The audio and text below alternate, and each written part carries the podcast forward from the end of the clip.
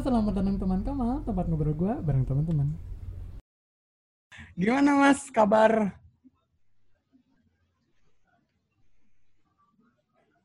Kabar apa? Iya kabarnya mas. Kabar burung, kabar apa? Gila gila gila. Ini lagi tugas sekarang lagi di mana? Lagi Istana Bogor. Eh, Oh. Istana Bogor. Istana Jakarta. Oh lagi Jakarta. Ini udah direkam nih. Kenapa? Udah direkam. Udah udah direkam. Tapi Janganlah. nanti, tapi nanti di cut cut kok, tenang aja. Jadi maksudnya biar Oh iya part yang kalau lagi ngobrol serius nanti bisa diambil gitu-gitu. Oke, Jadi oke, ini oke, santai oke. aja sih sebenarnya. Jadi ini ngobrolnya gua lo ya. Enggak, ah, nggak mau. Apa dong? Ngomongnya Abdi sama apa? Saya nggak tahu bahasa Sundanya. Abdi Anjen gitu. Aduh. Ya kemarin Lagi itu. di rumah berarti. Iya. Mm, eh, di rumahnya temen sih, lebih tepatnya. Jadi ini tuh Oh, kayak kamar disuruh gitu. di rumah aja malah di rumah gimana Kan sih? bukan di rumah sendiri, hashtagnya di rumah aja. Oh. Saya beritahu Pak Ridwan Kamil nih. Oh alah. Aduh, Hashtagnya kan di rumah aja, bukan di rumah teman. Kecuali kalau hashtagnya di rumah teman. Ais. Aduh. Kemarin itu banyak yang request. Eh, Hmm. Gue ngobrol sama Mas Syarif nih. Eh, Sebenarnya requestnya banyak, ngobrolnya banyak kalah gitu. Eh, dulu. Kayaknya, Saya lepas masker deh. ah, Soalnya maskernya masker tenaga medis. Nanti dibully lagi. iya, ntar dibully sama netizen. Heeh. Eh, Oke. Banyak banyak Bagus nggak sih, Gak? request. Gue ngobrol sama Mas Syarif gitu. Em, Oke. karena kan Siapa yang request? Sebutin aja namanya produknya. IG. Banyak sih, nggak bisa disebutin satu-satu dong.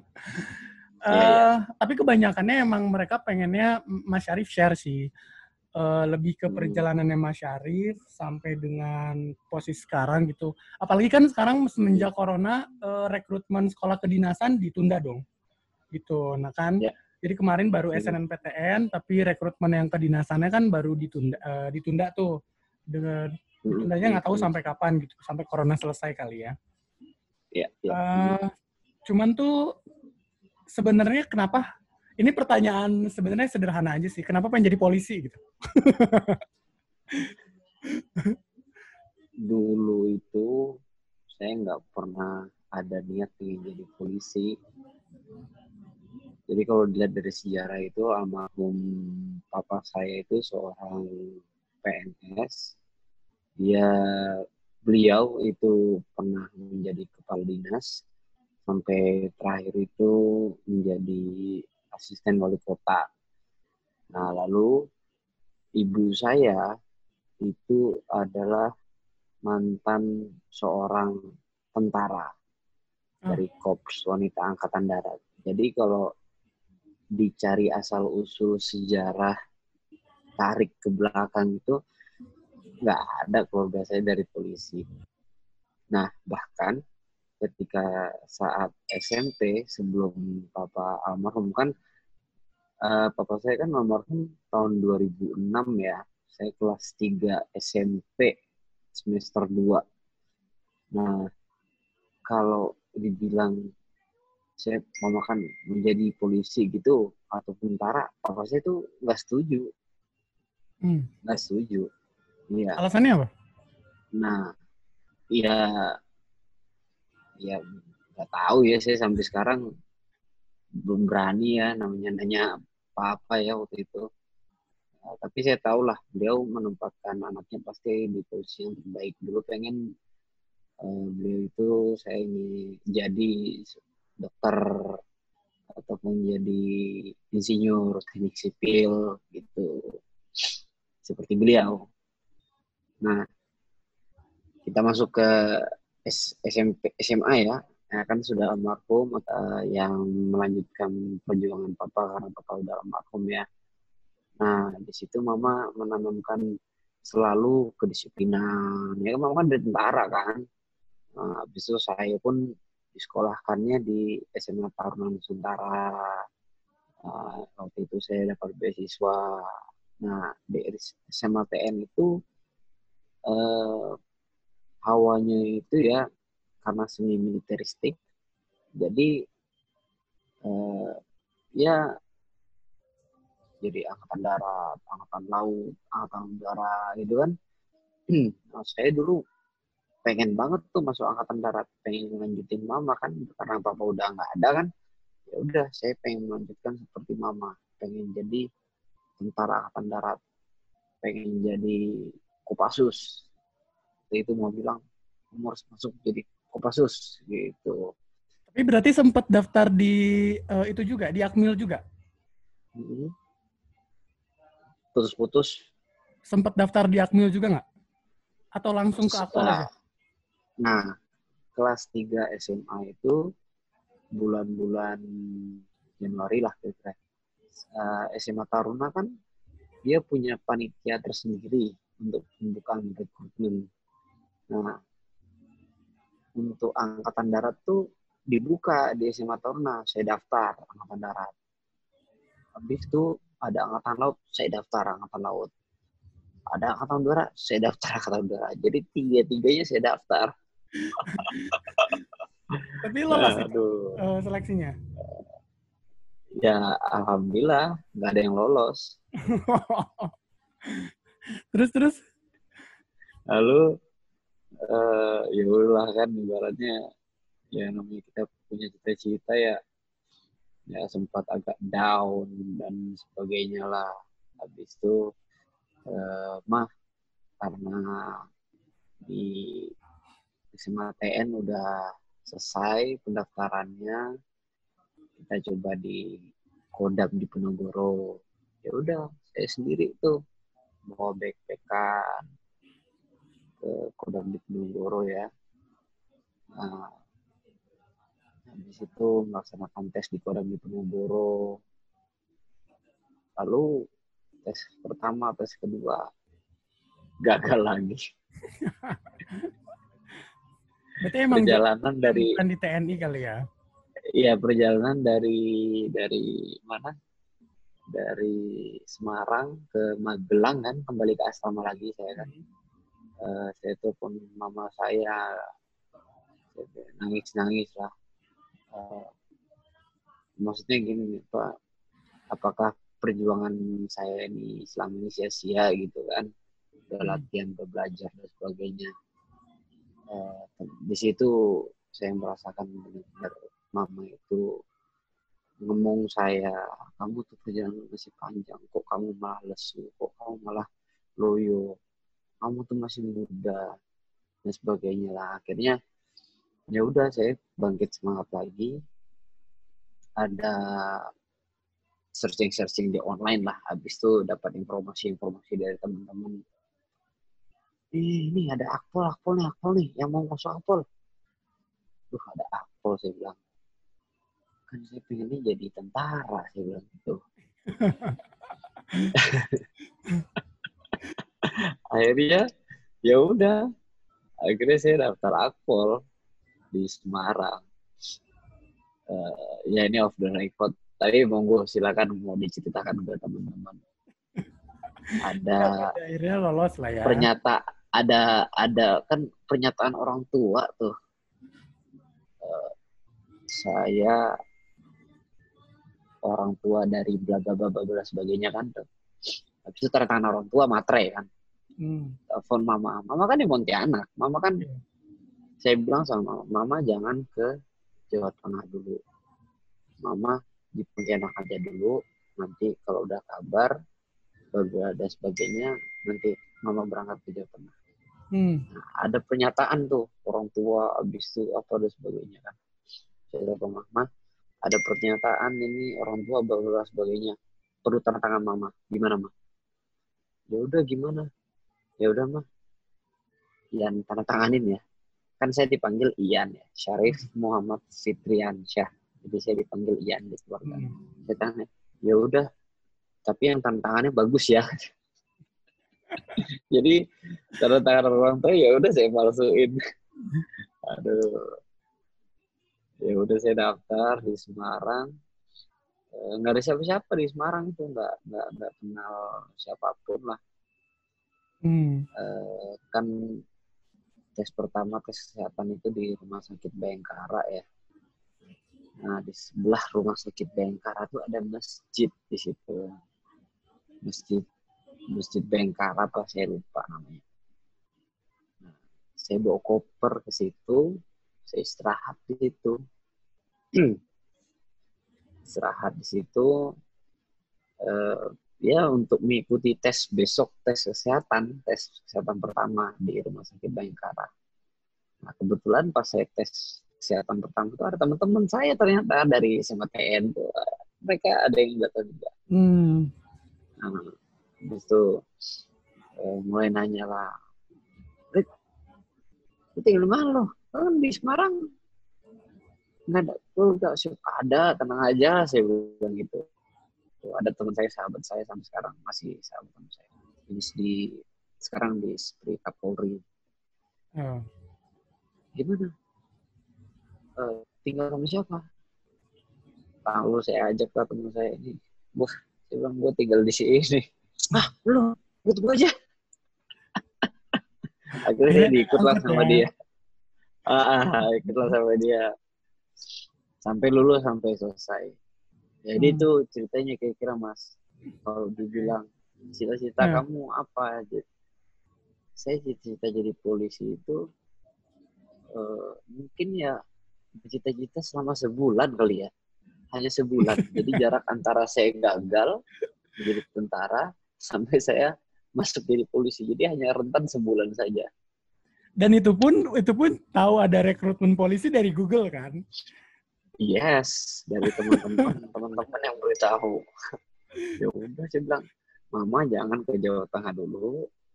Tunggu Ian daftar ini ada pendaftaran. Daftar apa itu, Dek? Udah pokoknya Ian mau daftar, mau sekolah akademi mah akademi. Takutnya apa ibu nggak setuju kan jadi polisi kan. Pas daftar daftar apa? Polisi. Hah, polisi? Jadi pada saat itu diterima dulu baru ngomong gitu. Ya iya, ya, saya punya prinsip eh, ketika saya masuk SMA itu, ketika papa udah nggak ada, eh, saya nggak mau ngerepotin orang tua itu aja. Jadi mulai SMA saya beasiswa, masuk akademi saya alhamdulillah tidak bayar. Eh, sampai sekarang pun alhamdulillah Ah ya. yang saya daftar. Ah, nah, jadi eh, saya coba semuanya, jalurnya saya coba, yang ke universitas saya coba, yang ke akademi saya coba. Ya, ternyata ya Allah memberikan rezeki yang lain gitu aja. Ya, pokoknya harus ikhtiar aja ya, tapi jangan lupa Ya. Nah, gitu. mm, Nah, tapi banyak yang penasaran nih, Mas. Gimana sih eh, proses eh, masuk akpol itu gimana? Eh, apa aja yang dites? Terus ini juga buat teman-teman Oh. nih yang pengen pengen masuk akademi gitu. Terus akan ada banyak-banyak istilah sekolah akpol tuh, Mas. Ada apa sih dia tuh yang di Lembang itu, terus ada yang di Semarang, ada yang di Sukabumi. Nah, itu beda-bedanya apa sih gitu. Nah, Oke. Eh, kalau Akpol itu kan Akademi Kepolisian. dia mencetak, eh, dia sekolah pencetak perwira perwira muda polisi.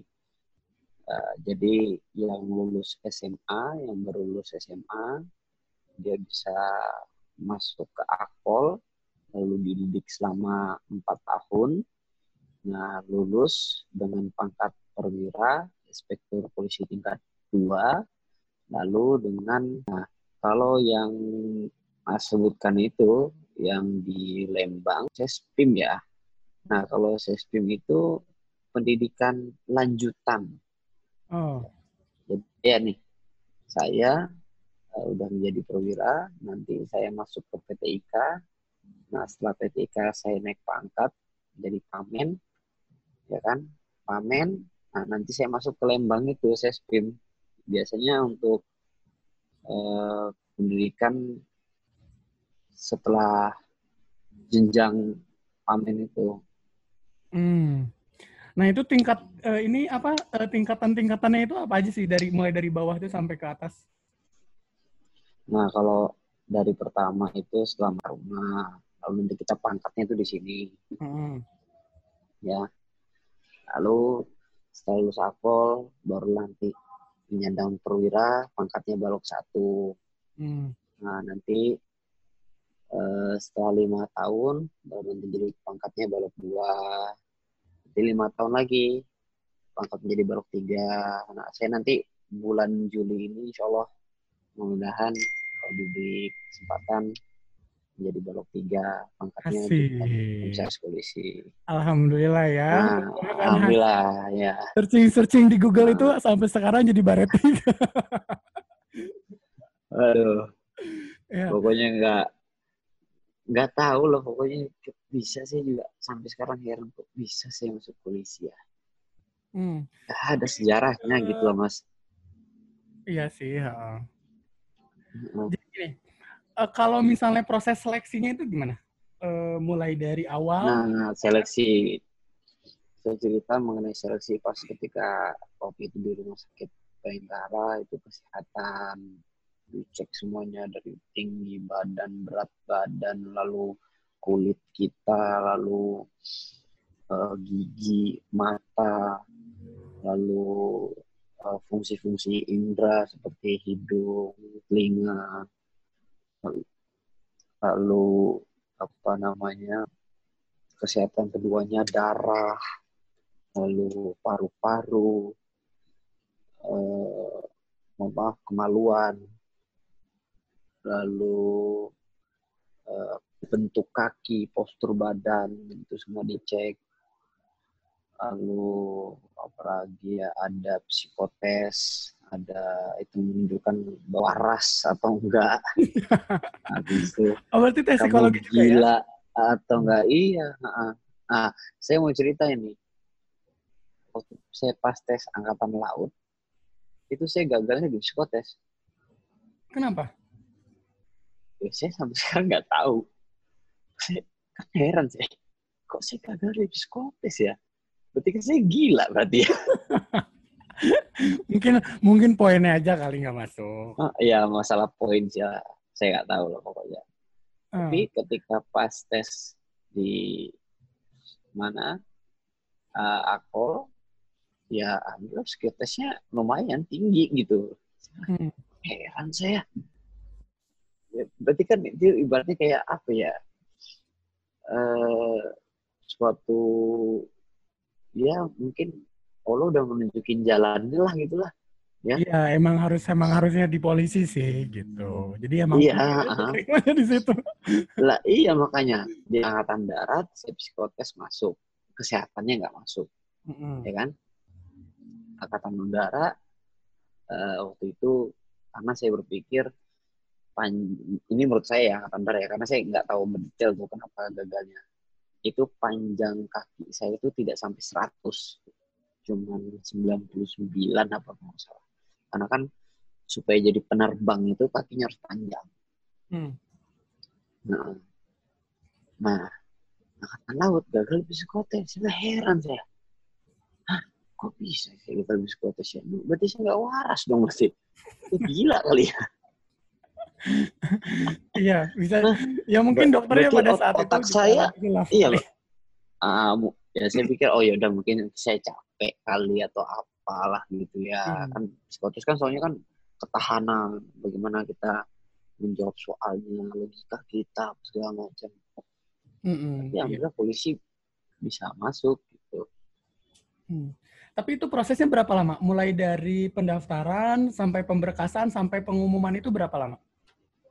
eh saya masuk sebentar Mei Mei Juli dua bulan lah adalah Wah, sampai ya. jadi satu bulan itu tes panitia daerah di Jawa Tengah Polda Jawa Hmm. Tengah setelah kita terpilih dari waktu itu berapa berapa seribu berapa gitu ya yang daftar ya Jawa Tengah saya lupa seribu atau dua ribu itu dipilih cuma tiga puluhan nah tiga puluhan itu dikirim ke eh, mana akpol untuk tes pusat.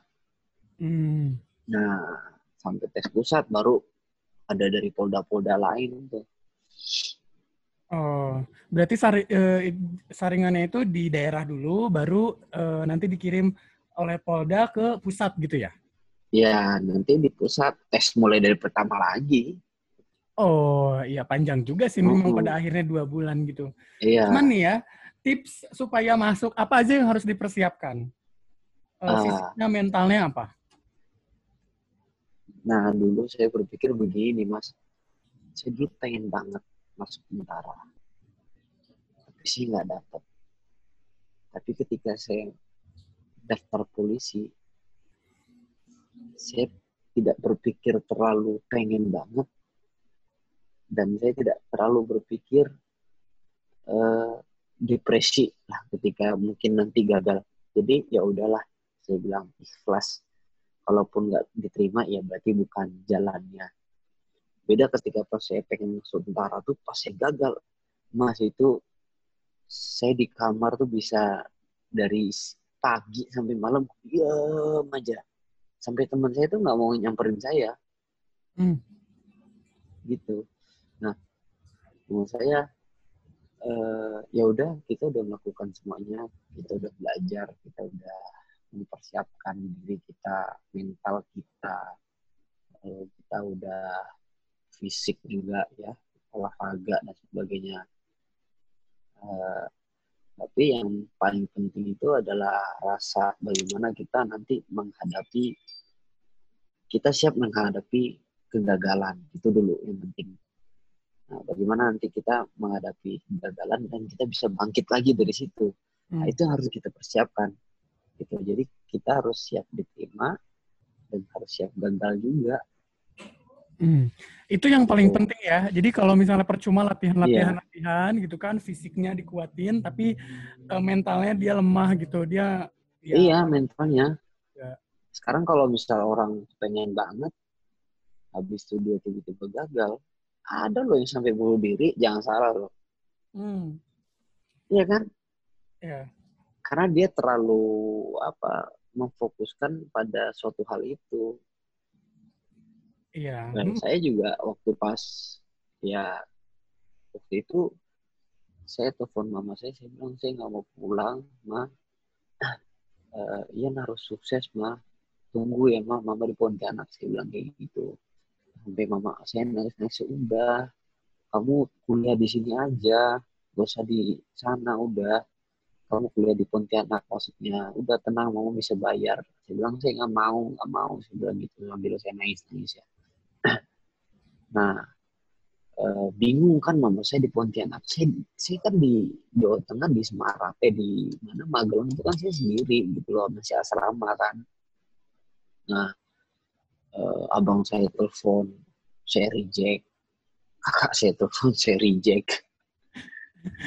Gagal itu depresi banget. Akhirnya saya kebuka lah ibaratnya. Ngapain sih begini ya?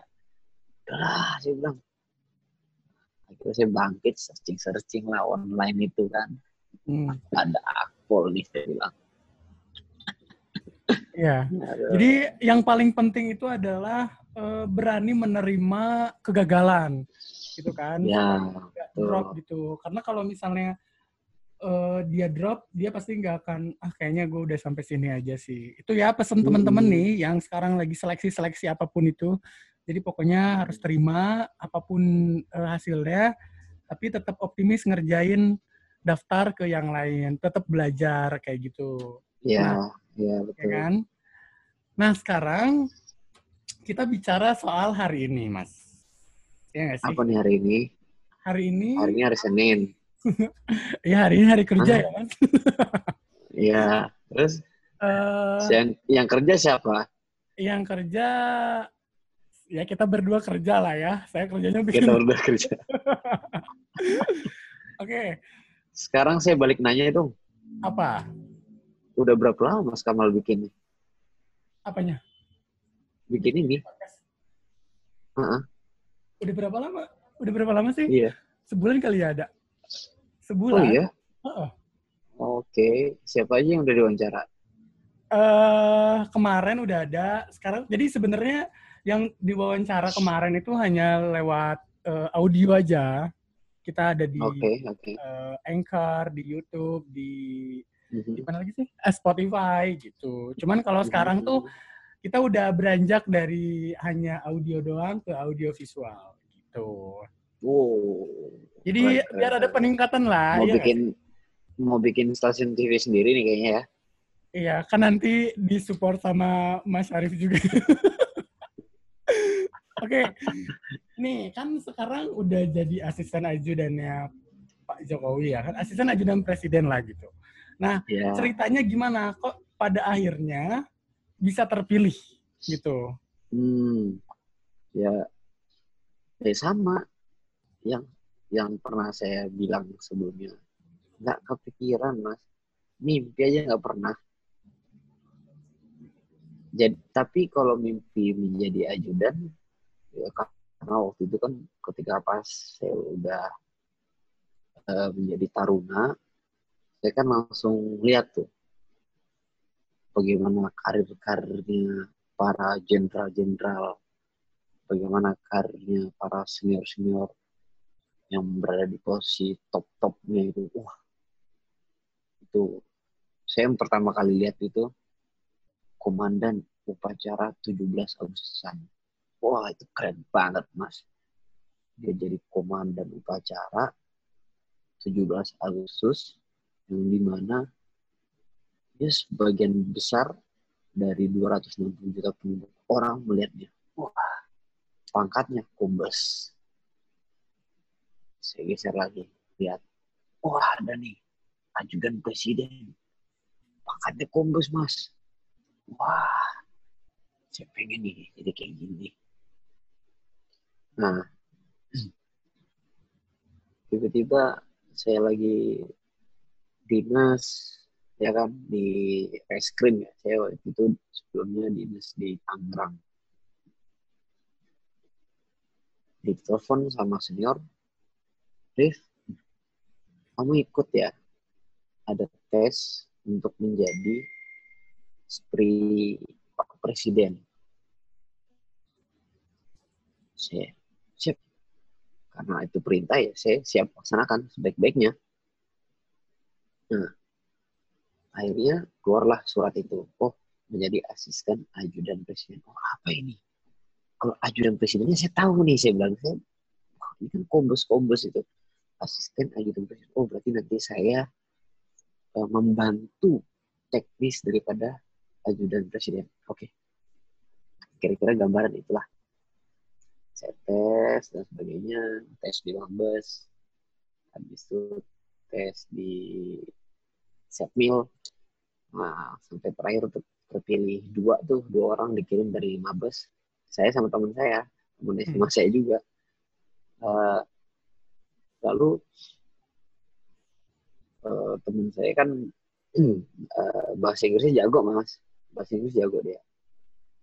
Nah ya udah saya bilang uh, kalau misalkan memang saya nggak diterima di sini ya udah. Saya menjalani kegiatan dinas seperti biasa lagi gitu kan. Uh, penjahat kejar-kejar paku ya kan.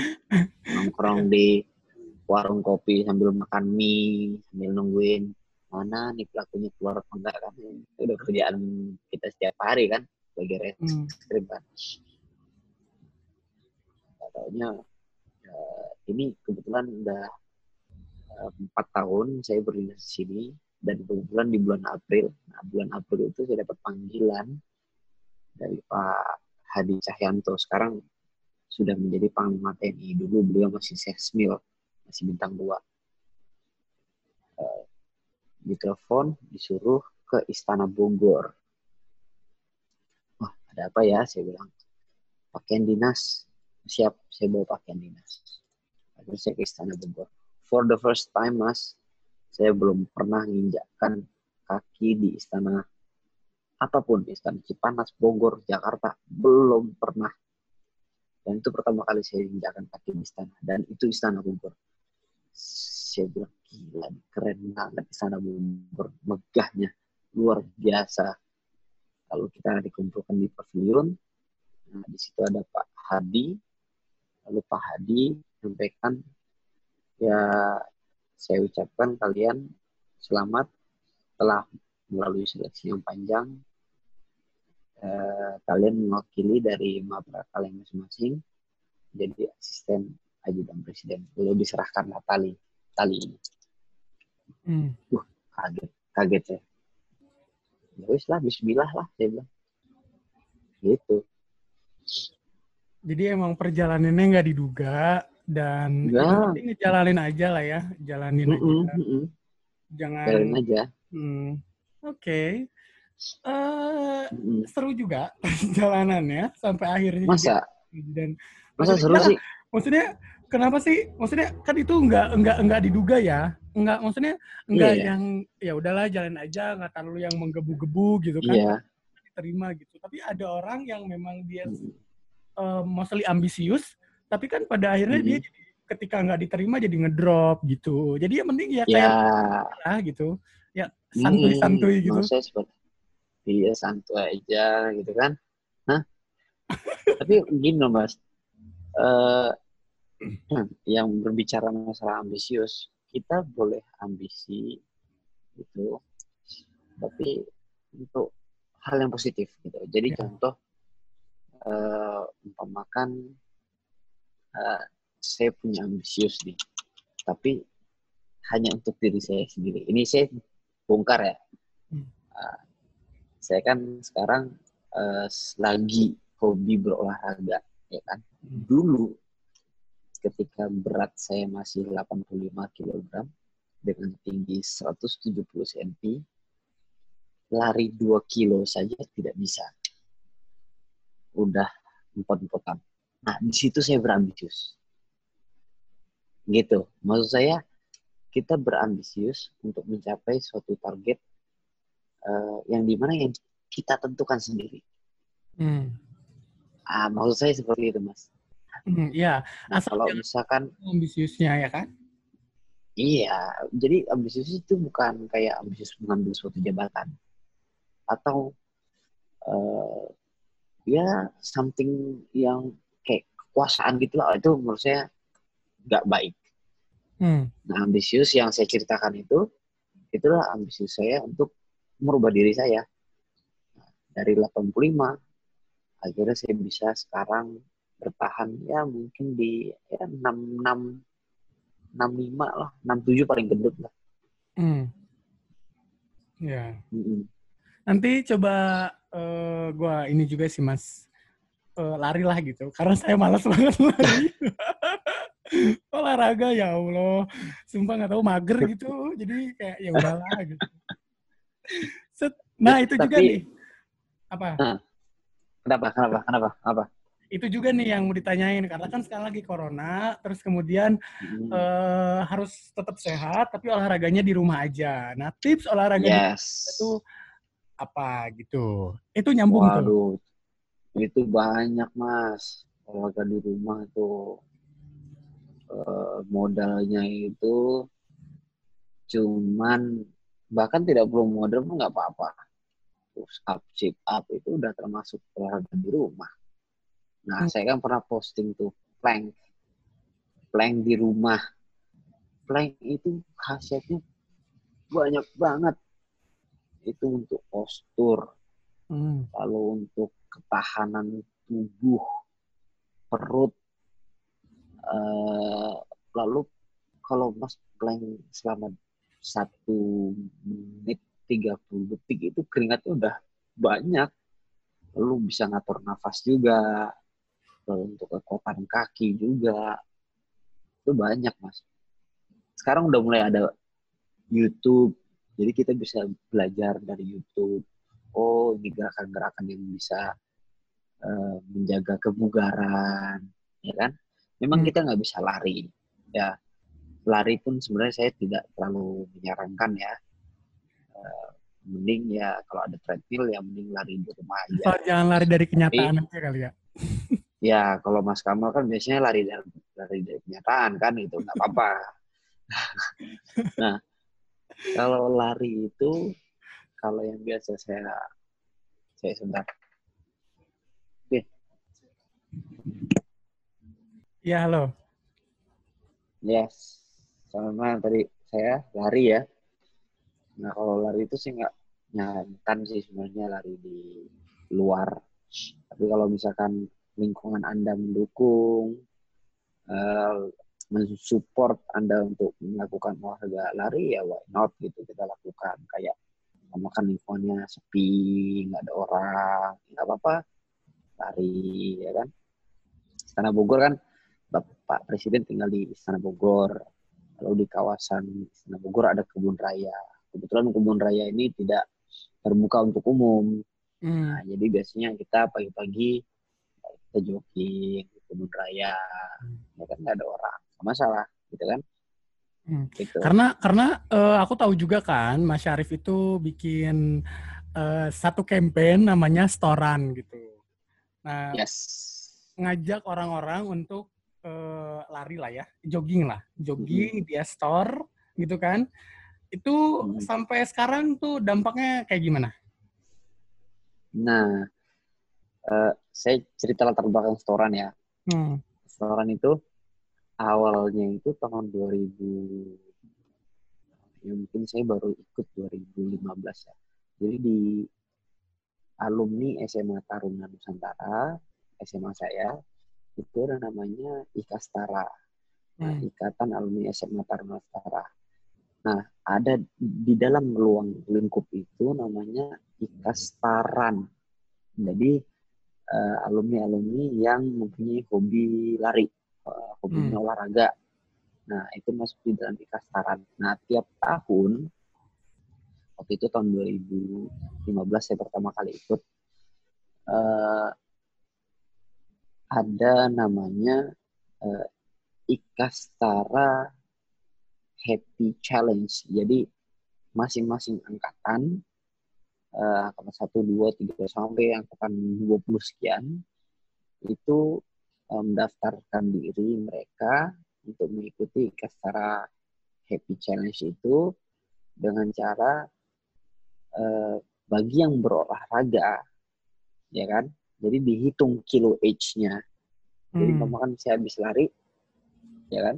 5 kilo. Ah dia masuk tuh ke kilo H-nya jadi nanti di angkatan statusnya kelihatan Syarif angkatan 17 lari 5 kilo mau kan siapa lagi teman saya uh, si A lari 5 kilo jadi satu angkatan itu 10 kilo gitu hmm, ya, ya. nah ketika kita lari dan kita menyetor kilo H itu itu namanya setoran hmm.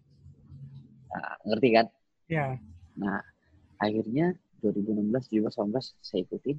Saya bilang, ini unik juga ya kata-kata setoran ini.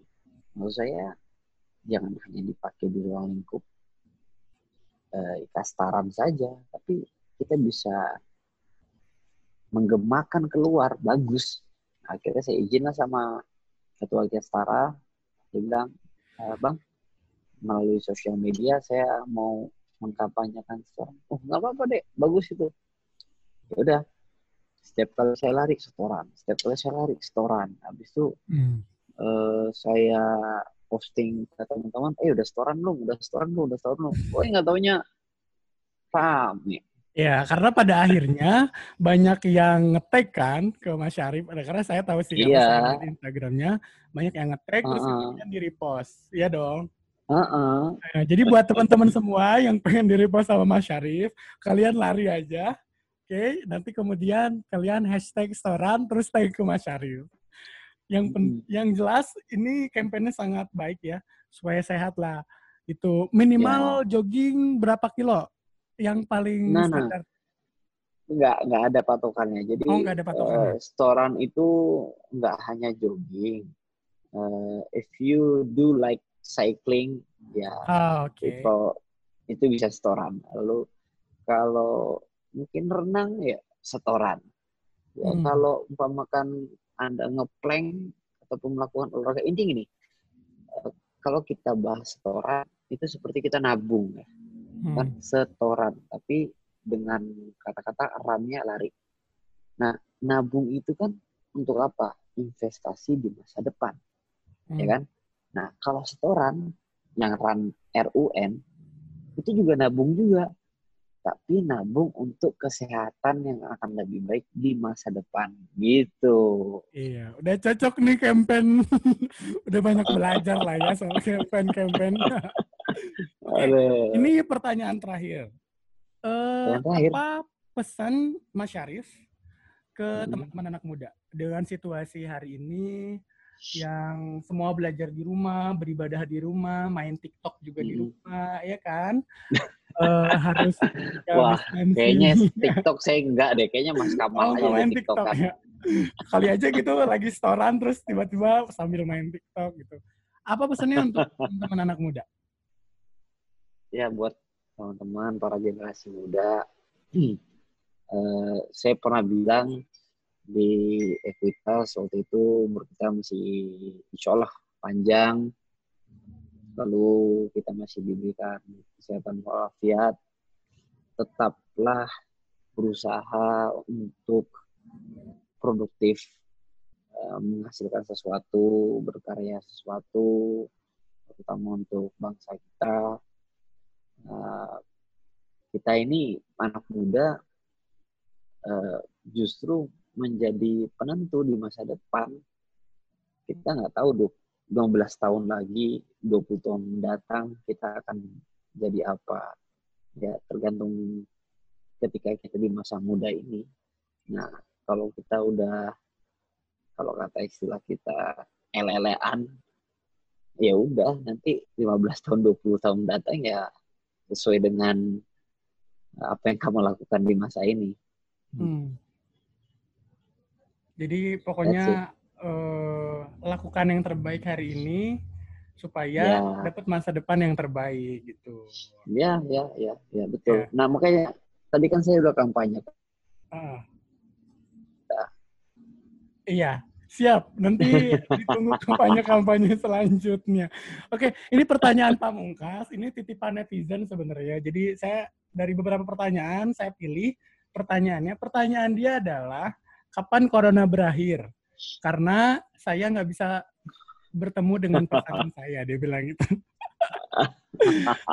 tips, nah sekarang berarti dari Mas Syarif nih, tips jauh dari pasangan ketika corona itu supaya hubungannya tetap romantis, tetap tetap harmonis. Kalau kalau nanya kapan corona berakhir, ya semuanya tergantung kita semua ya. Hmm. Kalau kita melakukan physical distancing dengan baik, kita berada di rumah aja, bukan di rumah teman ya. Di rumah teman tuh menyalahi aturan sebenarnya itu. jadi semuanya itu tergantung kita. Uh, jadi kita harus mempersempit ruang gerak virus ini dengan cara physical distancing, belum mencuci tangan, lalu di rumah saja, uh, lalu menggunakan hand sanitizer, lalu kalau misalkan habis keluar dari rumah, masuk ke rumah, mandi dulu, cuci dulu yang bersih, uh, lalu memisahkan antara anak muda dengan orang tua, ya kan? Karena orang tua kan lebih mudah terjangkit Nah, kita sebagai anak muda ini uh, sebag bisa sebagai carrier gitu. Banyak kasus terjadi dia positif ya, tapi tidak ada gejala. OTG, orang tanpa gejala. Ya. Nah, yang membahayakan lagi dia bisa menjangkit orang lain. Nah, makanya dia harus dikarantina. Nah, kita kan nggak tahu musuh kita ini ya kita kan nggak bisa melihat secara langsung gitu. Udahlah yang paling aman tuh di rumah lah sebenarnya. Paling aman di rumah. Tapi yang tadi saya bilang tetap produktif. Ini kayak programnya Mas Kamal ini luar biasa ini. Iya dong. Uh, iya, selalu membuat sesuatu yang kontroversi Oke, okay. tapi itu Kalo, tadi pertanyaan titipan netizen loh. Gimana cara iya. kan tetap romantis sama Oh pasangan. iya, Oh, enggak. Tadi kan baru yang pertama tuh. Oh iya, baru yang pertama berakhir, ya. ya kan? Nah, yang keduanya untuk menjalin hubungan. Ya, saya dulu terpaut jauh sama, jadi saya ketemu sama eh, istri saya sekarang itu dari tahun 2010 ketika saya masih menjadi pendidikan eh di Taruna ya masih pendidikan. Lalu eh, sampai tahun 2013 ya kan saya harus berdinas di luar Jawa di NTT waktu itu. Selama satu tahun satu bulan. Jadi saya LDR tuh selama satu tahun satu bulan.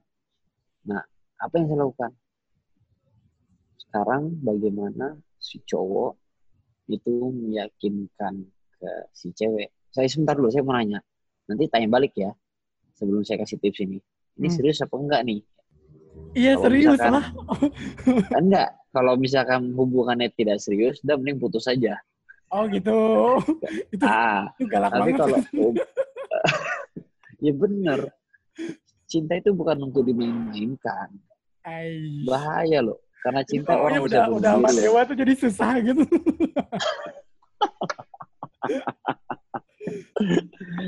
Nah, jadi waktu itu karena saya pengen serius, saya menjalin hubungan eh, dengan istri saya, akhirnya saya sebelum berangkat ke NTT itu saya tunangan dulu sama dia. Hmm. Saya tunangin, habis itu saya janji akan saya nikahi, tapi saya dinas di luar dulu. Saya bilang, ya udah 2014, ya alhamdulillah saya dapat mutasi ke Jakarta. Tapi itu juga masih LDR. Nah, artinya ya sering komunikasi, sering ngabar-ngabari, lalu ya hal-hal sepele kayak udah makan belum.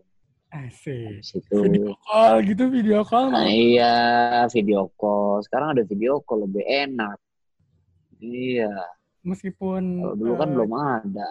meskipun Jakarta udah PSBB ya kan, terus Bodetabek Iya, PSBB, Tangsel, iya, Tangerang Raya, iya. Iya sekarang udah ada video call. call lebih enak.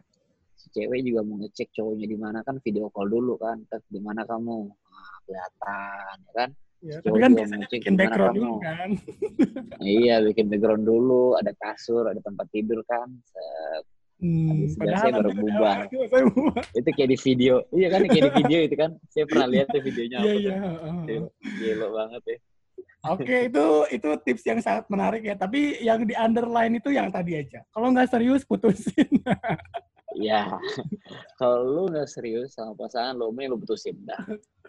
ya, ya. daripada lu main-mainin tuh anak, daripada itu anak itu ya mau maaf ini saya Hmm. mau perjelas lagi menjadi cacat seumur hidupnya ya ngerti kan maksudnya kan Ah, ya. oke udah mending lu jangan main-main lu putusin aja udah Ah, ini bisa Ya. jadi bumper nih, bumper buat video trailernya gua, ya kan?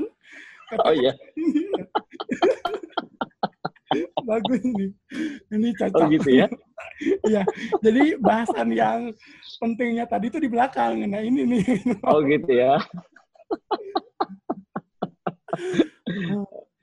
Oke deh kalau gitu, Mas. Oke. Eh, main- ya udah oke ya, ya, nggak berubah. ya. Dah. thank you ya Ya. Mas Kamal ya. ah, sampai ketemu lagi oke Siap. mari Mas Yo, Nikom. salam